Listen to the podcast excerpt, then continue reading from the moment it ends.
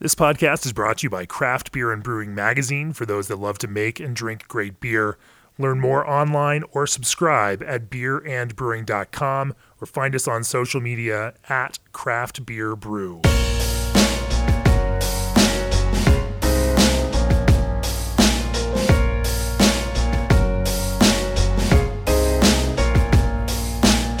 Welcome to the Craft Beer and Brewing Podcast. I'm your host, co founder, and editorial director of Craft Beer and Brewing Magazine, Jamie Bogner. My guests on the podcast today just won two gold medals at the Great American Beer Festival in some hotly contested categories, including the uh, number two most entered. Uh, category of uh, American style IPA. Uh, Comrade Brewing, David Lin and Marks Lanham, welcome to the podcast. Oh, thanks for having us on. Cool. Uh, and I, when I say second most entered, I was looking at the numbers this morning, and it really was only the second most entered by six entries. The hazy IPA only had 348 cat- uh, entries to 342, and so it was a nice rebound from last year. Uh, is West Coast IPA coming back?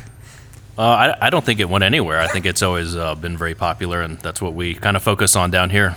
Cool. Well, let's talk a little bit more about uh, you know bring these kinds of styles of dry West Coast IPAs. I shouldn't say dry. I should say progressive, uh, because one of the things that you all did when you launched the on the scene in uh, what 2014 was kind of bring this uh, kind of new school approach to West Coast IPA and a, you know a fresh kind of hops forward and uh, you know more interesting character than some of the kind of dry and only bitter uh, you know beers of the past.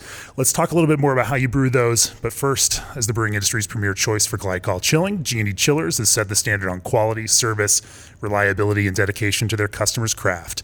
Thinking outside the box, whether it's a simple relocation of the utility connections for a complex buildup or ground level design and engineering, G&D is ready to meet the challenge.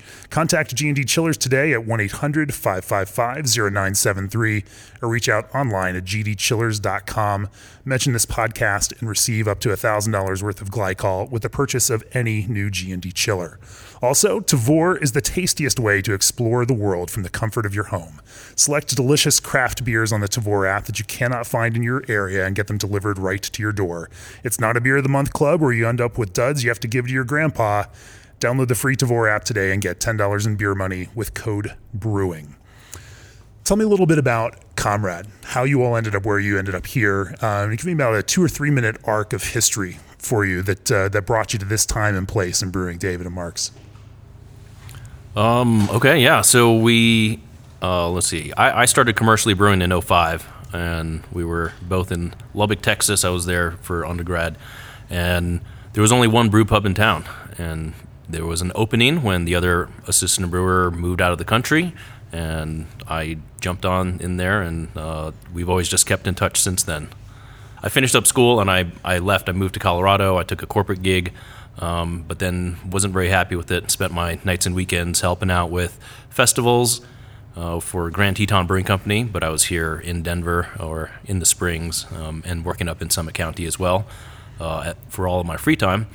Um, ended up leaving my corporate gig and got hired on at Dry Dock in Aurora for a brewing gig and went back to school and came back and wanted to get this place going. So uh, me and Marks have actually been talking about this, I think, uh, semi seriously since 2008 and wasn't really talking about it. And we weren't really serious about it until about 2010. Uh, yeah, that sounds about right.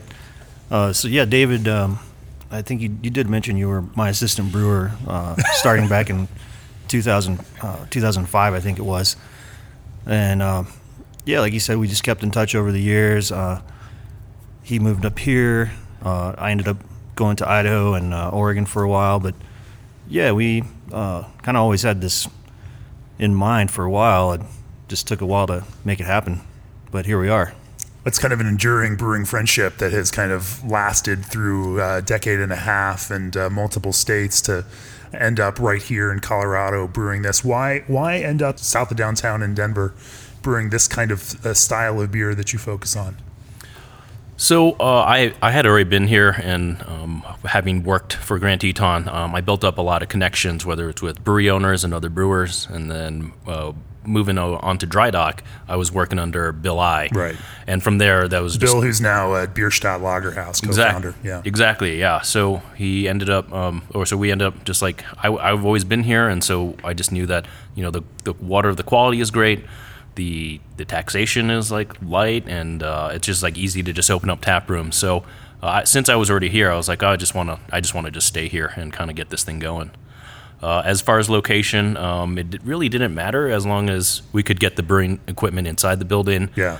Uh, as long as there was enough space, and uh, I mean, I looked at maybe three dozen plus properties uh, from Highlands Ranch to North Denver, like all the way up to Arvada, and uh, ended up just uh, you know this one ended up working out. We actually had another another location in Lakewood that we were talking to the landlord with, and just it just went nowhere. And so Right, um, that's right. that's how we're here. even in 2012, as you're looking to open up a brewery, opening up in Colorado is a pretty competitive move. You know, even at the time, there were, uh, you know, between 250 and 300 breweries, and now there's something like 463 uh, breweries and breweries in planning, according to the Brewers Association. Uh, you know, that's that's a lot of breweries in a state of six million people, and the Denver metro area has you know 70 plus breweries just here alone. It's kind of a, a you know ballsy, bold move to move into a market like that uh, and think that uh, you can, you know, make a make a difference in it. What, uh, you know, what, you know, why do that? Why move into such a competitive place?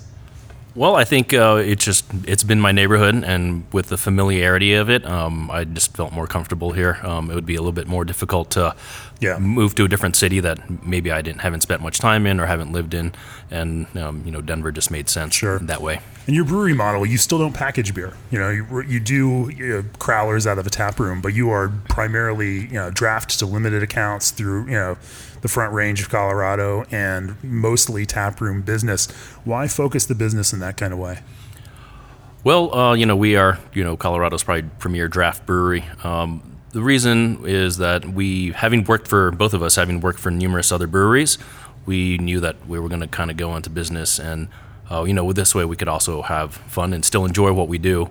Um, you know, I don't think any of us really um, thought that the packaging part of the brewing job was all that fun and Yeah. interesting. And you know, uh, you know, brewing is also just such a resource-intensive process. We use a lot of water, electricity, natural gas, and you know, it's the most sustainable way to to s- serve beer. And you know, we've saved well over I don't know, well over a million cans, six-pack holders, and case boxes from going to the landfill. So, uh, you know, just a, a greener way of, of drinking beer. But I mean, that's an interesting idea. You know, there, there's also the demands of a business. You know, where you need to be a certain scale to survive and, and pay people and do what you need to do. Um, you know, how do you balance those those two things? You know, there are a lot of breweries today who would tell you that they can't reach the scale that they need to have a sustainable business and reach their the goals of the business. Um, you know, being able to scale what your expectations are for the business based on that kind of thing, you know, is another kind of uh, you know bold but also uh, strategic move. Uh, well, so my, you know, my, my time spent at Dry Dock, uh, I think they have one of the largest indoor tap rooms in Denver Metro. I think maybe their tap room can hold over 300 people. Yeah. Uh, you look at our tap room, uh, we can hold over 170 people in here. So uh, the way that we've been able to kind of you know keep this place going is by having a really big tap room and by having a lot of people come in and, and drink beer um, by the glass, and that's kind of a you know, if, if we had a smaller tap room, we'd probably have to look at packaging or do a lot more distribution to kind of make those numbers work. But um, with a big tap room, we can do that. Conceiving of that, though, even back, you know, and I, I always try to look at this now, you know, in retrospect. You look back at 2012, and it was hard to predict this kind of move to taproom focused business, which, you know, by all accounts, like it has, the entire craft beer and brewing business has moved towards this kind of taproom model and, and you know, self sales, you know, kind of approach. Um, you know that but that was different you know in 2012 where most people launching a brewery thought you know you have to package in order to even sell beer you have to keg you have to put stuff out there and, and draft um, you know what uh, you know what uh, was it it was dry dock that convinced you that you didn't have to do that that you could have a taproom focused model or was it just that you wanted to be that much closer to your customers Uh, well, it was just just having a you know working at Dry Dock it was just to have like a really big tasting room. Yeah. Um, as far as the packaging, it just goes back us to you know to us both just um, you know not not enjoying the packaging part.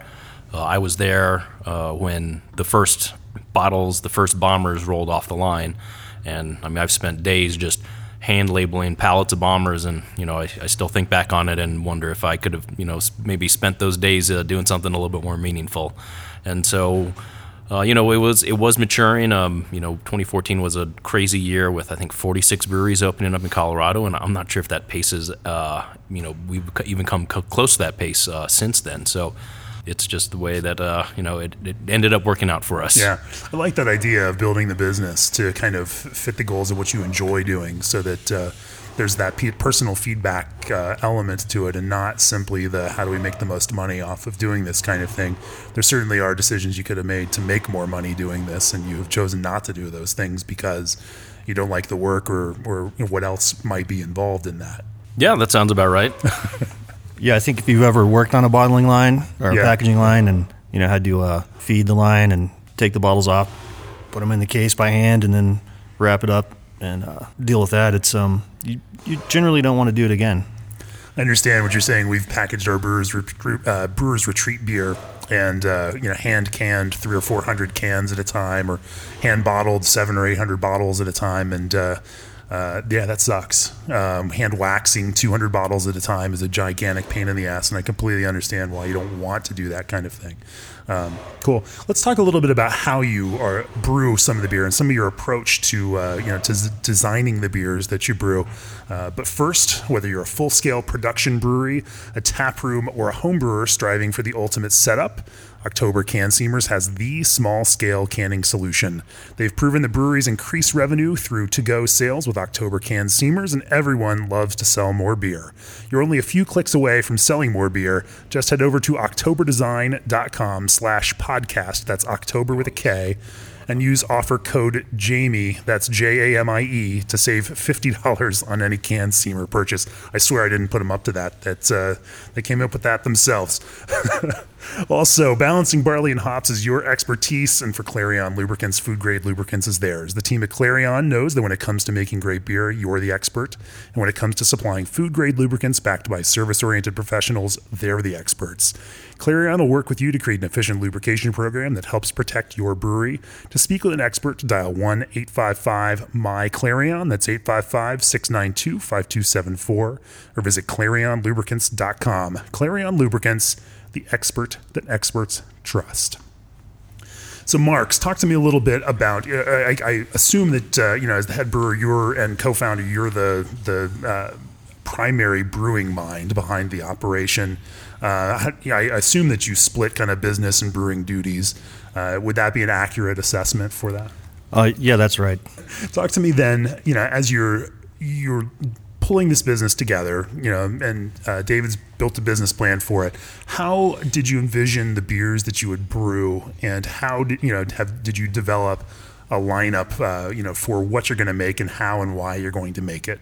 Uh, well, I've been fortunate enough to uh, work with uh, a lot of good brewers uh, throughout my time in the business, and I've tried to learn something from everywhere I've been and uh, everyone I've worked with. And just over the years, uh, I guess that kind of developed the the way I like to make beer. And basically, we always say this to people: we make beer that we like to drink and sell whatever's left over that seems to be underselling it by a huge amount. there's, I know there's more to it, and I'm going to work to pull that out of you.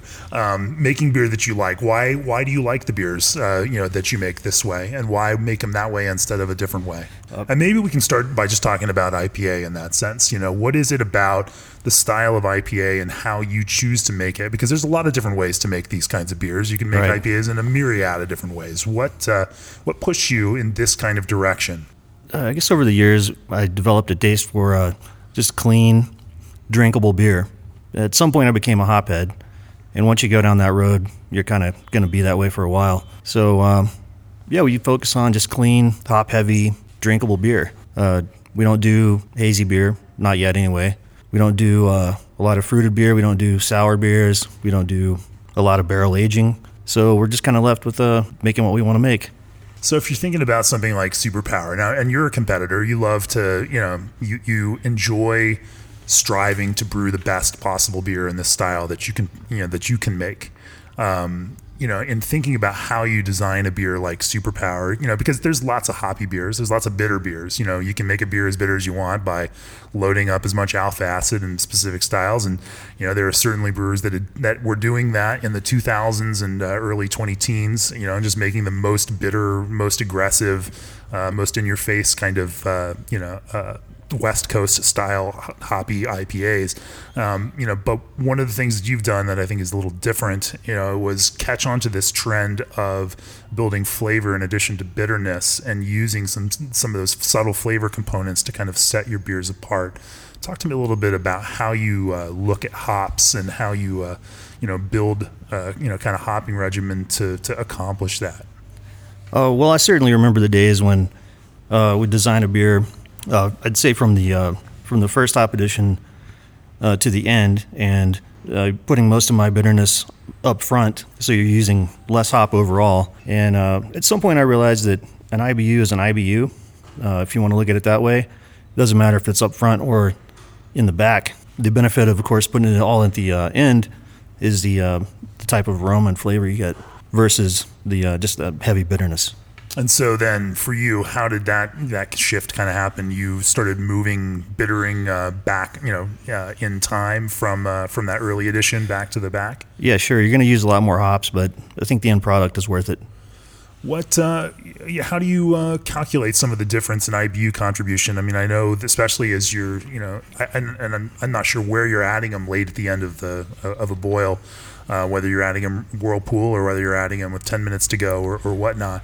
Uh, we do uh, a lot of first wort hopping, which we count as a uh, as about a, the same as we would count a uh, tw- uh, twenty minute edition. Okay. And we got that from uh, from Bill Eye. Yeah. He designed the spreadsheet that we use, and according to his brother and he, and some testing that they did, your first wort hop is equal to about a twenty minute edition. Then we do for Superpower, for example, a 60 minute edition. Uh, the next one is a 20, another 20 minute edition, and then a lot of Whirlpool roughly how would you kind of divide that up you know in terms of hops percentage you know throughout that? Are you uh, you know front loading it with first wort or are you uh, you know kind of splitting it evenly it's actually yeah it's actually fairly evenly split. Okay. And you know it's something like a whirlpool. How do you calculate uh, you know even roughly do you uh, you know some of the ibu contributions of those whirlpool hops? Well early in the in my career you know that always counted as uh, zero. Right. you didn't count it at sure, all. sure but I think now people are realizing that you know you're still adding it to hot wort and you're extracting some bitterness still at that point. Yeah. Do you you know have some way to uh, kind of figure for that that contribution of bitterness there in the whirlpool? I mean, you can assign any number to it you want, whether it's five percent or ten percent, or you know whatever you want to do. Really, uh, I don't know that it makes that much difference in the end. Honestly, we're really looking more for flavor okay. and aroma these days than we are for uh, just straight up bitterness. Is there a, a, way, you know, do you think about the choice of hops in order to provide a, uh, you know, and certain alpha levels or cohumulone levels in order to provide a certain uh, quality to that kind of bitterness? I do think that there's something to do with uh, cohumulone. Yeah. It seems like a, a lower number there is going to provide a more pleasant experience. And that, that's just something I've seen over the years. Yeah, so we try to pick low CoH hops for uh, most of what we do. Are there some favorites that you have? Uh, Simcoe is a great bittering hop, actually. Yeah. Um, nice and clean. Um, we use a lot of Citra, a lot of Mosaic these days. And um, yeah, that's mainly the bulk of what we do. Are there some uh, blends of those hops that you uh, you find, especially in something uh, you know like your West Coast IPAs, that uh, you know provide the different qualities uh, of flavor to that kind of uh, you know West Coast approach? Oh well, yeah, I mean, it's no secret. Uh, Superpower is a blend of all three of those hops um, Citra, Simcoe, and Mosaic. Occasionally some Amarillo. Occasionally, in the case of More Dodge, uh, some uh, the hop formerly known as Denali. Now Sultana. Now Sultana. Yeah. Uh, what do you find that uh, you know the, uh, about the interaction of those hops that's uh, interesting to you? I don't really know. I just think that you can't go wrong with the you know Citra Simcoe was kind of one of those you can't lose combos early on. Right, right. Some of the easy button hops. Right? Yeah, yeah. Cheater hops. Yeah. Uh, so, but Denali and- or Sultana, as it's now known, uh, you know, in more Dodge Less Ram, you bring it up, and you did just win a gold medal in the American uh, IPA category at GABF for that. Uh, what is it about that kind of combination that uh, that kind of elevates that beer? I think the Sultana brings just a little more of a, a dankness to the um, the whole beer. And when we had the two of them on tap side by side, uh, they were quite different. It just even with that one little change of uh, adding some Sultana in the dry hop, Yeah. quite noticeable. What? Uh, how would you describe that difference? You know, I don't know really how to tell you. Uh, I wish we had. I guess we actually do have the beers here. We could uh, we could try it. Sure. Yeah. Sure. Let's do that. Yeah, let's do that and see what see what you think. Okay. So we've got some glasses now in front of us, and uh, you know, we're, we're drinking some uh, more Dodge Less Ram, which is named after a little incident at the brewery, and uh, then some Super Bow- Superpower next to it. Yeah, and again, both of these beers won gold medals at the past GABF, which uh, led to you all winning Small Brewery and Small Brewer of the Year. Congratulations on that, by the way. Thanks. Yeah Thank you. As as I I have some ideas about what I find the difference in these, but talk to me a little bit about um, you know as you taste them next to each other and you smell them next to each other, how the small differences kind of express in the beers. Well, I, I think you can tell between the superpower and the uh, the more Dodge less Ram. Uh, the more Dodge less Ram just seems to have an extra note at the end of it. I mean, that's how I perceive it anyway. I mean, what do you think? Yeah, I, I think the first thing that I get off of the nose is there's almost like a like a little green melon character on the more Dodge less Ram. That's uh, whereas you know in Superpower itself, it's almost kind of a like a dried stone fruit you know um character that that comes out uh, first and foremost. Superpower to me is a little grassier in this case. Okay. And and having uh, you know drinked drank these beers side by side, uh, you know it the the dry hop load is a lot heavier, so that increases the pH. So I think that there's a more assertive bitterness that the more Dodge Less Ram has, as opposed to the Superpower, and um, I think that's kind of what what helps stand out. It's just got a little bit more bitterness to balance out that that extra gravity and extra alcohol. So, it, do you brew it to be a bigger beer in general then, because of that higher you know dry hop load? How does how does that mechanism work? Well, um, you know, originally it started off as just a, a triple dry hopped version of Superpower. Yeah. just to commemorate the the accident. And over the years, it's um, I sort of tried to make it its own beer, but you know, when I went back and looked at what we did this year, I mean, it's literally it starts off the same as Superpower, and the only difference was uh, the dry hop. Now, the other thing we did with it is since we don't make this beer all the time, uh, instead of correct for a, a gravity that was a little higher at the end than what we were looking for, we just went ahead and let it be. And so, yeah, it, it does come out a little uh, heavier, um, higher alcohol than Superpower. So, uh, because of that dry hop load, are you finding greater attenuation also? I mean, I know that uh, hops creep is a thing that everyone is talking about these days, and with the additional enzymatic activity that would theoretically come from that much more dry hop, uh, you know, are you seeing some difference there, or do they attenuate similarly, uh, or are you're not seeing that kind of thing in the in through the dry hop? Well, I I have never seen that to be honest with you, and I've looked at a lot of dry hopped beers over the years. Sure. And we ever since we've heard about this, uh, I've been looking at them even closer. What we see is after dry hopping, uh, we're nearly at terminal. If we're not at terminal, we see a slight increase in uh, gravity, maybe by a tenth of a Plato, and then give it a few days, and we and it comes back down to where it was before. And at that point, we're already ten or eleven days in. At this point, we do a test to see if uh, we have any DMS and uh, our diacetyl. Right. And um, if not, we go ahead and uh, crash the beer, and then you know three or four days later we're drinking it. So I don't know if we. So it's not really a problem for you. Yeah. not for us. I mean, uh, maybe we're not giving enough time. You know, I think fresh beer is better. Sure. And and I like to jump in here real quick. Um, you know, our beers tend to finish on the drier side. I'd say most of the final gravities of all our beers are you know less than two, um, and you know there probably could be some sort of extra interaction from the you know extra al- amylase from the hops. However, the beer is already so dry, anyways. Um, I just don't think we're seeing any extra conversion. Uh, if we had a beer that maybe finished higher, maybe at Right, you know right. above three or, or, or you know mid twos, I think um, you know there would probably be a little bit more of that hop creep. But um, Right. you know these beers are pretty some much of these hazy IPAs in the five to seven, you know, finishing range, you can see why uh, there might be something more there. Yeah, so I think maybe um, just the just how, how low the finishing gravity is, and we're already at you know ninety plus percent uh, you know apparent uh, attenuation. I think there's just Right. there's just nothing left to to convert and ferment out anymore. Fair enough. Fair enough. Let's talk a little bit. You do uh, wet hop variations on these beers, and uh, of course, have won two silver medals at GABF in the in the wet hop beer category for fresh hop superpower. Um, talk to me a little bit about how that process for superpower changes when you start bringing wet hops into the equation. Uh, well, it's pretty fun for us. Um, it's a special day. Whoever on the staff that is not working that day, they usually come in and, and lend a hand because we're dealing with you know almost 500 pounds of wet hops that we have to handle in a uh, fairly short amount of time. But yeah, we basically, I think everybody's doing this now. You basically, in our case, we use our uh, mash lauter tun as a giant hop back, and so post boil, we uh, send the, the hot wort on top of those hops, and then from there, after a short rest, we send it through the heat exchanger as normal and into the fermenter. When you say short rest, what does that look like for you? Oh, maybe 10 minutes of like recircing, Yeah. uh, and then it's time to go. Otherwise, you keep the recipe the same, and uh, or do you adjust because of uh, some of the contributions that those hops will have? We did keep it the same. I mean, the, the same hop rate as normal.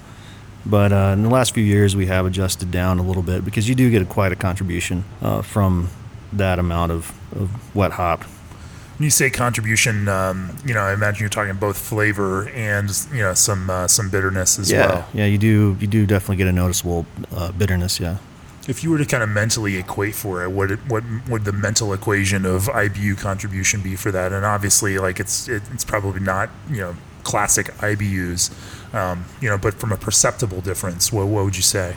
A perceptible difference. Uh, do you like when you're kind of thinking about it, like is that adding yeah you know about five IBUs or ten IBUs you know what what would that look like for you I don't know, David. Have we uh, had these beers tested? Yeah, we have. I can I can pull up the numbers and and take a look. Curious Yeah, so we'll look at that. Uh, yeah I mean, if I had to, to guess, I mean, I'd say it would be less than 10 IBUs either way. sure sure I'm just curious about that you know I, I know as everyone's trying to think about how some of these impacts happen I mean brewers you know even if you're a home brewer brewing with your own hops out of your backyard you know trying to figure out how these things work and are going to work for you, you know, becomes a big trial and error kind of thing. And you guys have a few years of experience now doing that. I'd just love to, you know, kind of think about, uh, you know, what that looks like for you. Well, yeah, I, I remember the first fresh hop beer I made was uh, actually at Barley Brown's. It was uh, it was great. Eli and I uh, actually took delivery of several different varieties, and they're all harvested at different times. So he he brought his uh, vacuum packer food saver machine to to the brewery, and every time we'd receive a box, we would uh, you know cram them into the bags, seal it up, and throw it in the freezer that they had there.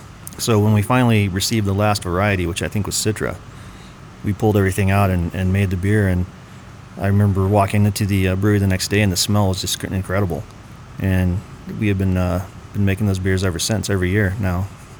It's kind of a seasonal beer for us. Well, it is Yeah. the seasonal beer for us. It's the one beer that has to be seasonal, right? uh, yeah, but yeah, forget pumpkin beer. um, you know, from that perspective, you know, being in uh, Oregon and Baker City at, at Barley Browns, where you can drive a couple hours to Yakima or drive a couple hours, you know, in the other direction down to the hops growing area in Oregon, it's a little different than being here in Colorado for, uh, you know, and brewing a fresh hop beer. Talk to me a little bit about the, uh, you know, how you accomplish that in the, here in the state of Colorado. Uh, well, the farms that we work with here are uh, pretty accommodating, especially when you buy the amount of hops that we do. So you work with, uh, you're getting fresh hops from farms in the Pacific Northwest that are shipping them down here, or We, we have done that. We we did uh, an Oregon version of the fresh hop one year, and those hops had to be uh, flown down, and we Yeah. picked them up at the airport. Uh, but that, we only did that one year. The other years we've worked with uh, Highwire hops out of Paonia. This year we worked with both Highwire uh, and another farm, Billy Goat Farms in Montrose, Colorado. so local hops farms in Colorado. Colorado is not known for its hops growing regions. Uh, you know, what are the, what, uh, you know, how do you think about the different kind of flavor contributions that come from some of these local or semi-local Colorado grown hops? Uh, well, the varieties they grow here are mostly the, the public varieties, uh, the old classics like um, Cascade, Chinook, Nugget, Crystal. Uh, so that's what we have to work with here. You know, this year we had an interesting experiment dealing with the different terroir between just Montrose and Paonia, and uh, we actually do have those. Both of those beers are still on tap, right? Yeah, still got them both on. What uh, when you say interesting terroir differences? Uh, similar variety, but two different growing locations. Yeah, uh, it was a Cascade, Chinook, and I think a little bit of CTZ from uh, Highwire, and then Cascade and Chinook from uh, Montrose from uh, Billy Goat Farms. So what uh, what did you notice in terms of terroir difference? My favorite of the two were the was the uh, the Billy Goat version Okay, and that's See- for Montrose. from Montrose. Seemed a little fruitier to me. You know, it's about 50-50 between staff and customers which one they like better. Noticeable, noticeably different though. Hmm. Yeah, I mean, uh, aside from that, the the Paonia plants, the the farm's been around a little bit longer, so the plants are a little bit more mature. Yeah. Uh, I, th- I believe they're all organic and they're heavily irrigated as well. The ones coming from Billy Goat are a little bit uh, maybe younger, maybe two or three years old, so they're still kind of uh, maturing and kind of about to hopefully reach their full potential. So um, I, I, I actually personally like the Paonia one a little bit more. I think it's more well-rounded. It's a little bit smoother, and uh, I mean, I, I, I, I just have a personal preference for the Paonia version. So what's the what's the key to brewing an award-winning wet hop IPA? You know, I, and there are breweries all over the country, hundreds, if not a thousand, of them brewing wet wet hopped beers through wet hop season. That's obviously a very popular seasonal beer to brew, but going from that of just brewing it to wanting to brew the best iteration of that that really showcases the the wet hops in a uh, you know both classic and contemporary kind of way. You know, from your perspective in your mind as you're thinking about these beers, what is it that kind of sets that apart? What what are the keys to to brewing those kind of successfully? I think we believe that you have to use uh, enough. Um, you know, we, Okay. like I'm talking about, we we we buy uh, you know, 450 pounds. And when you say enough, like that's expensive. I mean, that's this is not a- a cheap enterprise. It's a very expensive beer, yeah. But yeah, you, we see people buying, you know, maybe 100 pounds or 150 pounds, and you know, on a system not too much smaller than ours, and we're, I think to myself, that's not going to work. It's not going to do it. Uh, so pounds per barrel. I mean, actually, this year it occurred to me that we could probably uh, stick more in there uh, next year. So I don't know if David's wanting to do that, but Yeah, we'll, we'll see what kind of pricing that they're gonna, what pricing for hops is gonna be next year. So pounds per barrel. What do you what do when you brew a wet hop beer? What is the rough equivalent of that? Well, I think uh, I think back in the day when I first started doing this, uh, I think I read or heard somewhere that you needed to use, uh, I think five times the the amount that you would use of uh, pellets. Right. So I think we're somewhere around north of 30 pounds per barrel of the the, the wet hop. Is that right? Yeah, I think uh, it's closer to 40. 40 pounds per barrel of wet hops. And that doesn't, and then there's pellets on top of that. Okay, that's insane and uh, an expensive enterprise. How do you, you know, how do customers take to that? I mean, it's a fun thing to drink that beer, but that's also an expensive beer for you to brew, and yet it's hard to price that in a way that uh, reflects the addition, you know, the cost for you all. Well, you know, the, the beer is, uh, the cost, just the product cost is three times more than what a normal superpower would be. Uh, we can't charge three times the price. No, So we just, sure. you know, we will have to just rely on some of our other beers to help kind of even out our margins. But it's uh, it's a passion project for us, and people know that it is you know one time a year, Right, and they get to try it. Um, having a couple of silver medals uh, associated with that, that also kind of um, you know people are kind of more inclined to you know try some award-winning beer, and um, I don't know, you just got to enjoy it while the you know the, the window is just so short. So I think there's a sense of urgency that's kind of just built um, into just the way that these beers are brewed, and um, you know people are willing to you know pay pay for it while while it is. I mean, it's only around for a few months out of the year, anyways. And since yours is a taproom business and you are selling it at least over the counter, you know, here in your taproom, uh, you know, it becomes the only place to kind of get that and taste that, you know, or you know, maybe a few select accounts that might get that kind of beer. Um, and so you can price it in a way where at least you're not losing your shirt um, selling it out there in a, in a $12 a six pack kind of package. Yeah, yeah, Oh, yeah. We do. Uh, we do send out uh, four barrels, and um, you know, we, we do have to charge a lot for the beer, but the accounts also charge accordingly accordingly themselves. Sure. Sure, sure. No, that makes a lot of sense. But it's a great reason to pop into your tap room, uh, you know, in the fall and, and drink those beers right here, uh, where you can get it the freshest, and where you know it's been cared for properly. And uh, yeah, yeah. Uh, let's talk about some of the other beers you do. Another beer that uh, you know you uh, have won awards for is World Beer Cup medal for your chili beer, Yellow Fever. Talk to me a little bit about, and- that's a subject that uh, we've never talked about here on the podcast. I've never once spoken about a chili beer, uh, but that was something that I found a little bit intriguing. Uh, uh, talk to me about designing chili beer and what it takes to to make an, an award-winning chili beer. okay, this is a this is a little bit of a funny story, but uh, this is another uh, thing that I brought down from Oregon from Barley Browns. They had been making a, a beer called the Hot Blonde for years, one of their staple beers. At some point, I'm I'm not a coffee drinker, so I I drink Rockstar. At some point, I decided to combine lemonade flavored Rockstar with the chili beer, half and half, and it was delicious. And uh, so when I moved away from Oregon and here, and there was a serious lack of chili beer, I decided we had to make one, uh, just for my own selfish reasons. You know, it developed a so little. that you could mix it half and half with Rockstar Energy drink. Yep, every morning. yeah, we, we call that the Lita Ford. Okay.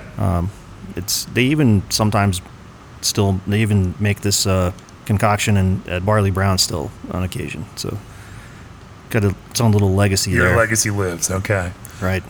So you make this beer in order to blend it with Rockstar Energy drink, which is the strangest story of a chili beer that I've ever heard. Um, but what, uh, talk to me a little bit about how you design it and how uh, how you balance the kind of strong flavors in a chili beer. I mean, I I, I learned all this at, at Barley Brown's. Uh, it's pretty simple. Well, tell me how Barley Browns does it because I haven't had Eli uh, on the podcast yet. Ah, not yet. One day, It's one it's day. it's simple. It's uh we just take our uh, our yellow card Citra Blonde Ale. We uh, run to the store, buy about uh, the equivalent of I guess six pounds per barrel of fresh jalapenos. Chop them up, put them in a special keg that we have that has a big lid. We can fit the bag of jalapenos into, and then uh, put the finished beer on there for a couple of days, uh, and it's ready to go. That sounds That's awfully it. similar. So you're not even brewing a separate batch of it. You're just pulling off of the, the main batch of uh, of the blonde ale and then uh, you know conditioning it on some jalapenos and that's that. Yeah, that's that's it. How do you avoid some of the vegetal character and the you know I mean peppers are obviously notorious for doing that kind of thing and some of that can be off-putting in a in a beer. Is there a quality of the jalapenos that you look for? Is that a time thing or Uh, well, we just look for the ones that look good. Obviously, not you know not uh, going bad already, but uh, as far as the vegetal character goes, we uh, we're actually going for that. Yeah? Yeah, I mean, if you if you try the beer, it's people will often say, I mean, it's like it's like you just sliced open a fresh jalapeno, and that's kind of what we're going for.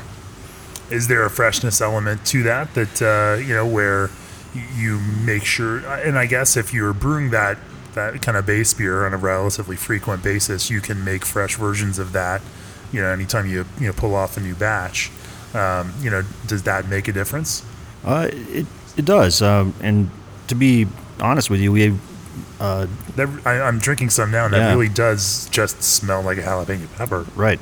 We have actually made uh, chili beers with uh, a lot of our different uh, beers. I mean, all the way from smoked lager, which was a really delicious version of a chili beer, to uh, to some of our IPAs, uh, depending on what we have and what's uh, available to us.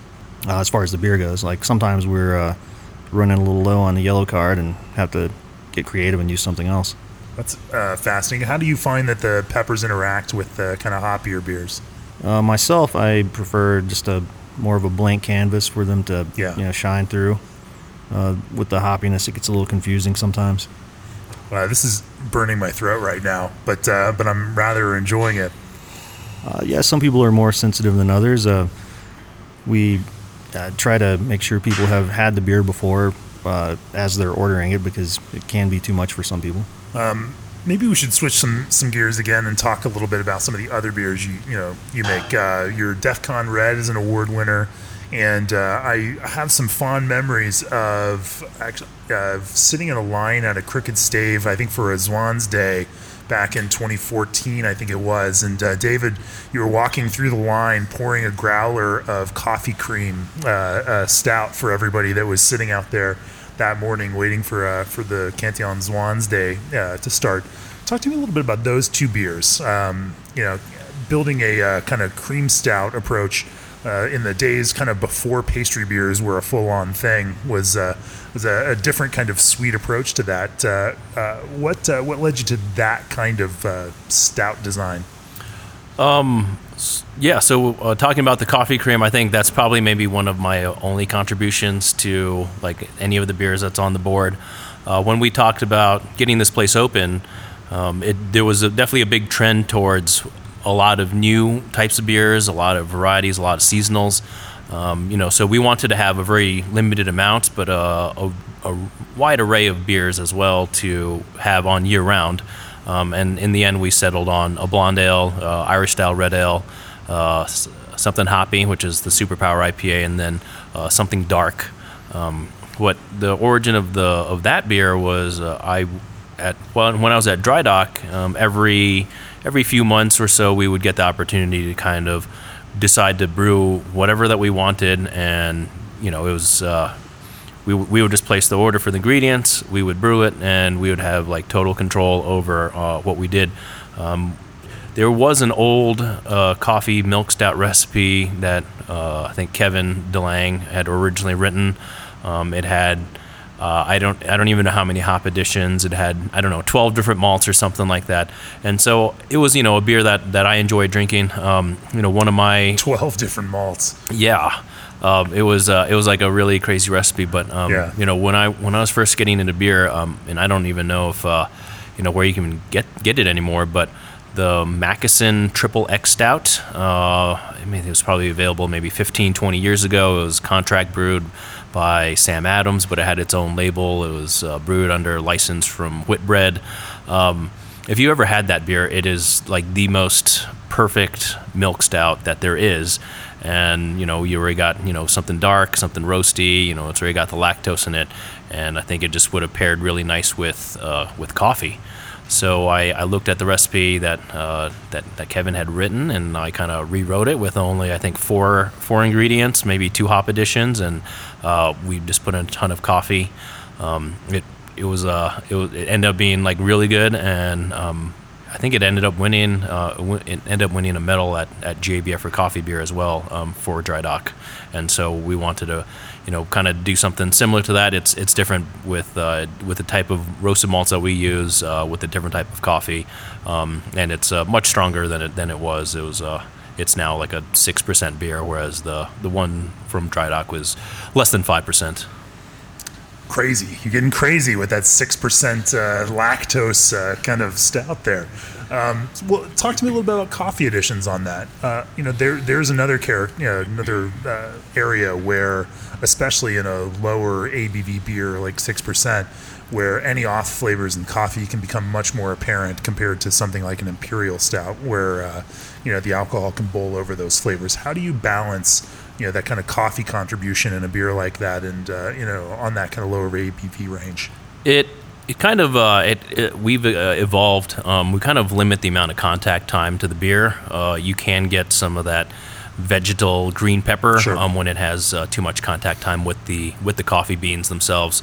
Are you um, doing whole bean? Or are you grinding, or uh, how do you process we, that? We get them. Uh, we get them coarse ground from the roaster. Uh, okay. we use a local coffee roasting company down the road from us, Kaladi Brothers, and uh, they've come up with their. You know, they call it the Comrade Comrade Brew. I think uh, it's a blend of two different beans, and uh, when we when we first had it, it was just like, oh yeah, this is just good coffee, and the the the master roaster was like, no, like it doesn't it doesn't have the right notes here.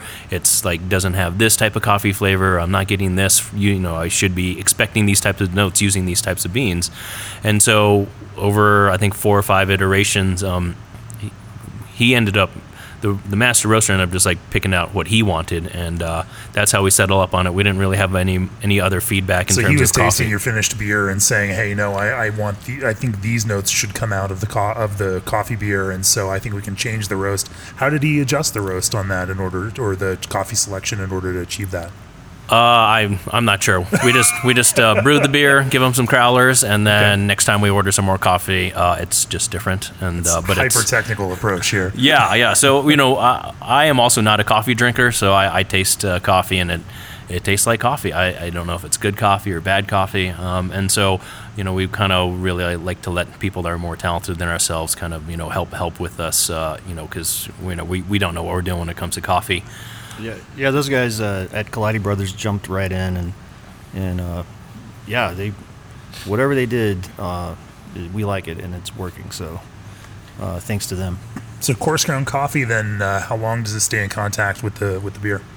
So it's it's also kind of evolved uh, as we when when we first brewed it. Uh, I think the first times we did it, we would uh, empty a brink and put the grounds into a bag, and then fill uh, you know finished beer into the brink, let it sit, and then uh, shoot it back in line while we're transferring to the bright tank.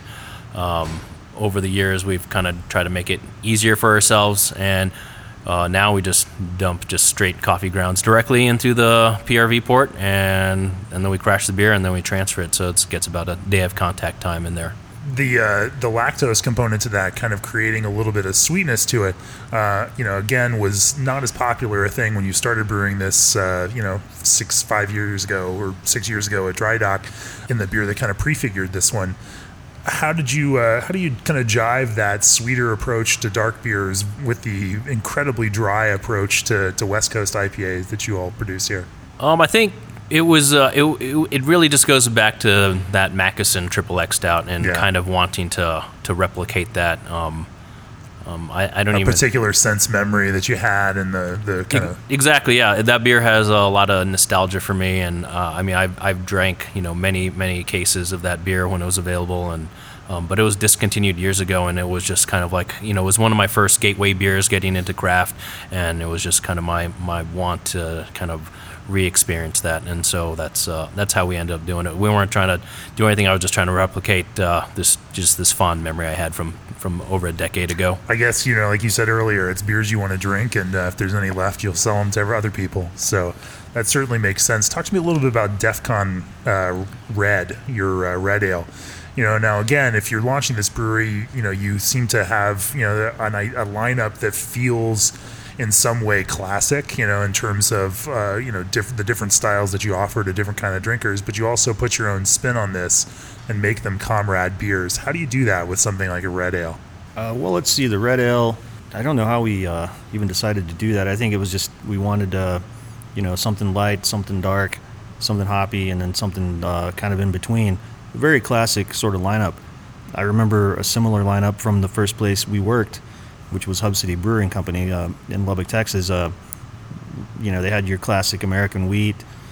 You had your uh, Ogallala Light Ale, uh, an amber, and uh, oatmeal stout. You know, that was it. You know, right? I don't know. Irish Red just seemed like a nice drinkable beer, uh, and you don't see a lot of those anymore.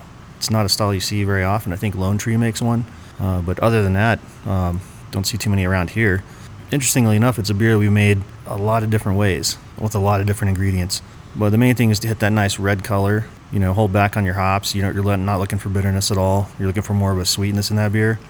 So uh, a good good chunk of caramel malt in there. I think it uh, registers at. I think we calculated at 18 IBUs. Probably it's not even really there. And then uh, just a good clean finishing yeast. You know.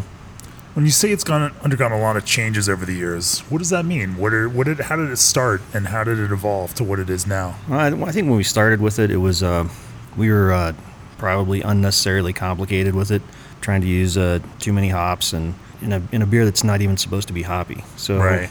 um, where we are now with it is uh, we sort of have a huge amount of Simcoe, and we just do a one simple addition at 70 minutes to uh, hit the um, theoretical bitterness level we're looking for, and that's it. And that's really supposed to be more of a malty beer. So So talk to me a little bit about the flavor uh, contributions of uh, some of the specialty malts that you use into it. I mean, that's something we've been talking about with the last few episodes of the podcast that uh, Um, we talked to Dylan from Civil Society, and he was talking about the difference between color contributions and flavor contributions in some of these specialty malts. Um, and we uh, even talked about it uh, with uh, Chris from Troubadour, you know, last week on the podcast. Uh, how do you think about, um, you know, again, building flavor with some of with the specialty malts that you choose for this, so that uh, you know the beer, uh, because obviously that flavor is the difference in uh, uh, an average beer and a fantastic beer. How do you build a, you know, an award-winning, medal-winning type of red uh, ale, and think about the kind of flavor contributions of specialty malts for that? Uh, well, like I said, in that beer you're looking for, I think one of the key terms in the description is uh, a candy-like sweetness, and so uh, we use, uh, like I said, a good chunk of uh, light crystal malt. I think it's a C15, to be honest with you. Uh, a handful of uh, chocolate malt, pale chocolate malt. What else is in there? Uh, just a you know the nice clean pilsner base. I mean, we probably should be using a pale ale for that, but the base here tends to be pilsner. What else is in there? Uh, uh, yeah, some imperial, some Simpsons imperial malt, which is Yeah. really interesting, uh, kind of a. Uh, it's not a crystal. It's not a. It's a more of a. I don't know, just a highly roasted British, you know, variety. I mean, as you can see, it's just a nice, like, drinkable beer. Uh, not overwhelming at all, but solid. And again, I think you're you're totally underplaying and underselling it, uh, uh, and and um, misleading on the simplicity of brewing a beer of that kind of quality. You mentioned a little bit about the description, and you're talking about a style description of candy-like sweetness, and that brings uh, up a kind of theoretical point. How much do the style definitions, whether they're GABF style definitions or BJCP style definitions, impact the way that you think about and construct beers. You know, there are, you know, different brewers take different approaches to these. You know, certainly, um, you know, there are brewers that look at those style descriptions as following, you know, what brewers do and describing. There are those that are really, you know, focused on making, you know, and winning awards and playing within the kind of parameters that these kind of style expectations set up.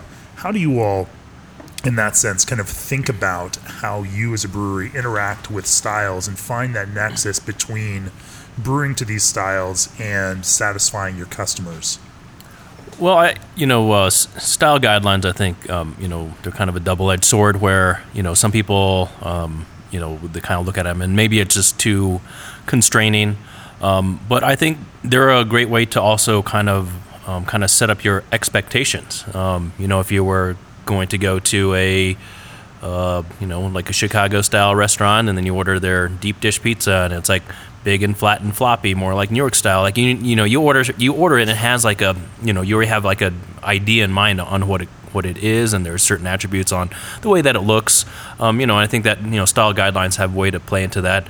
Um, since a lot of our beers, uh, you know, they're they're kind of more contemporary takes on American styles, and uh, maybe you know, with the Redcon, the, the Irish style red ale, um, you know, the Redcon doesn't really have that type of uh, candy-like sweetness. It's definitely more drier and a little bit more balanced.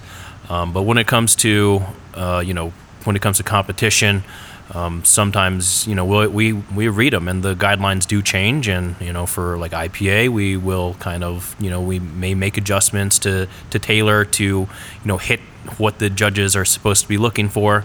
Um, you know, for Redcon, uh, don't remember what happened last year, but I think we just needed to just throw in another beer, and we kind of read the guidelines, and we actually we take the opposite approach. We we say, okay, we got this beer, Redcon. Uh, where do we think that it would, you know, where where which guidelines does it actually match up most with? And so um, we we we approach it from from both directions. And that actually brings up another interesting point. You won uh, gold in a, a strong pale ale for Superpower this year, and you won gold in American style IPA for more uh, more Dodge, less Ram. Um, obviously, the same base for both of those beers, but uh, but speaking to exactly what you said, finding the right category for each of those beers is the difference between winning and not winning. Um, you know, so how do you how did you uh, you know kind of work through that process and make some decisions around where to enter those beers? Uh, you know, when we're talking about superpower, um, you know that beer just has such, you know, such balance to it. You know, prior when we were talking about the IBU wars and you know want to make it as bitter as possible. You know, we were, got big flavor, big aroma, and it just got a very balanced bitterness to it. um, we looked at the guidelines for American IPA, and you know, it said that you know assertive bitterness is one of the components for it, and Superpower just doesn't have it. And you know, when we think about you know if it needs to be more bitter, you know, you know, this you know Superpower maybe wouldn't do all that great in that category. And so you chose to enter it into the strong pale ale instead, where you thought the bitterness would kind of uh, you know fit. Yeah, it, I think it made uh, it made the most sense while we were uh, you know when we were entering the beers. Yeah. Well, it seemed to work, and uh, you know, two gold medals is nothing to to uh, uh, uh, undersell in that kind of regard. Yeah, the, I think the other thing we did uh, or have been doing over the past year or so is we started working with a mobile lab. You know, their instruments are, are better than what we have here, and it turned out that you know what we thought was you know seven and a half percent for superpower was actually closer to eight a lot of times. So in the, over the last year, we've been working on bringing it down. Hmm. Um, so now it is closer to uh, you know 7.2% ABV. So it's a little smaller, um, and we thought it just would fit better into a, a little smaller, you know, uh, style category really. Whereas the uh, more Dodge less Ram, you know, I, like we said earlier, we just let that one go. So uh, yeah, I think David made a good choice putting them where he did. Makes sense to me. As the future uh, of Comrade is still yet unwritten, uh, what do you all look for in the future, and what would what is your ideal for this business? What is your definition of success? Have you achieved it? Are you on your way to achieving it? And uh, you know, for you, what is a successful brewing business? You know, what is you know, when will you know that you've achieved that? Well, if you look behind you, you see the mural where we uh, had a, an artist uh, start painting up our awards in uh, both the World Beer Cup and the Great American Beer Festival. And uh, you see, we still have a lot of room up there. So we need to uh, do some work this year and uh, try and even it out a little bit on the World Beer Cup side. But yeah, I mean, I think if we fill that, fill up the mural up there, then I think that's going to be a decent measure of success. Success, at least for me, being on the beer side. Um, yeah, I mean, I, I, wasn't quite sure. I just know that uh, when we when we got open, we also kind of told ourselves, you know, as our own bosses, you know, we don't want to be doing anything that you know we don't enjoy doing, and so we've been able to, you know, continue to, do that. Um, you know, we're not making you know a lot of money here. Um, you know, we're still able to carve out a, a comfortable living, and you know, you'll, you'll find us here most days uh, drinking our own dog food, if you will. So we, you know, we do really enjoy our product, and I think um, to be able to come in and drink beer and kind of chat with the customers and kind of be that community space um, for like the neighborhood to come in. I think you know, for if we're filling this d- demand for you know just good, just beer flavored beer that's that you can drink pints of, uh, you know, I think I think that's success for us. Well, cheers. David Lin, Marks Lanham, thanks for talking to me on the podcast today. Um, before we get out of here, uh, G&D Chillers is the industry's premier choice for glycol chilling. Tavour is the tastiest way to explore the world from the comfort of your home.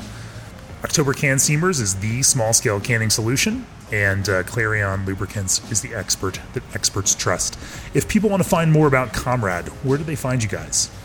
Yeah, you can find us uh, on our website at comradebrewing.com. Uh, we're also on Facebook, Instagram, and uh, if you're here in Denver, uh, we're just two miles east of I 25 in Evans. That's exit 203, and uh, not too far away from the airport. Um, you can find us on Draft Around Town as well. For sure. And uh, if you pop into the tap room, you'll be sure to find other local brewers here as well enjoying their beers because you know, they are some experts that experts trust. Uh, David and Marks, thanks for joining me on the podcast this week. Cheers. Cheers. Thank you. Yeah, thanks for coming down. This podcast is brought to you by Craft Beer and Brewing Magazine for those that love to make and drink great beer. Learn more online or subscribe at beerandbrewing.com or find us on social media at Craft Beer Brew.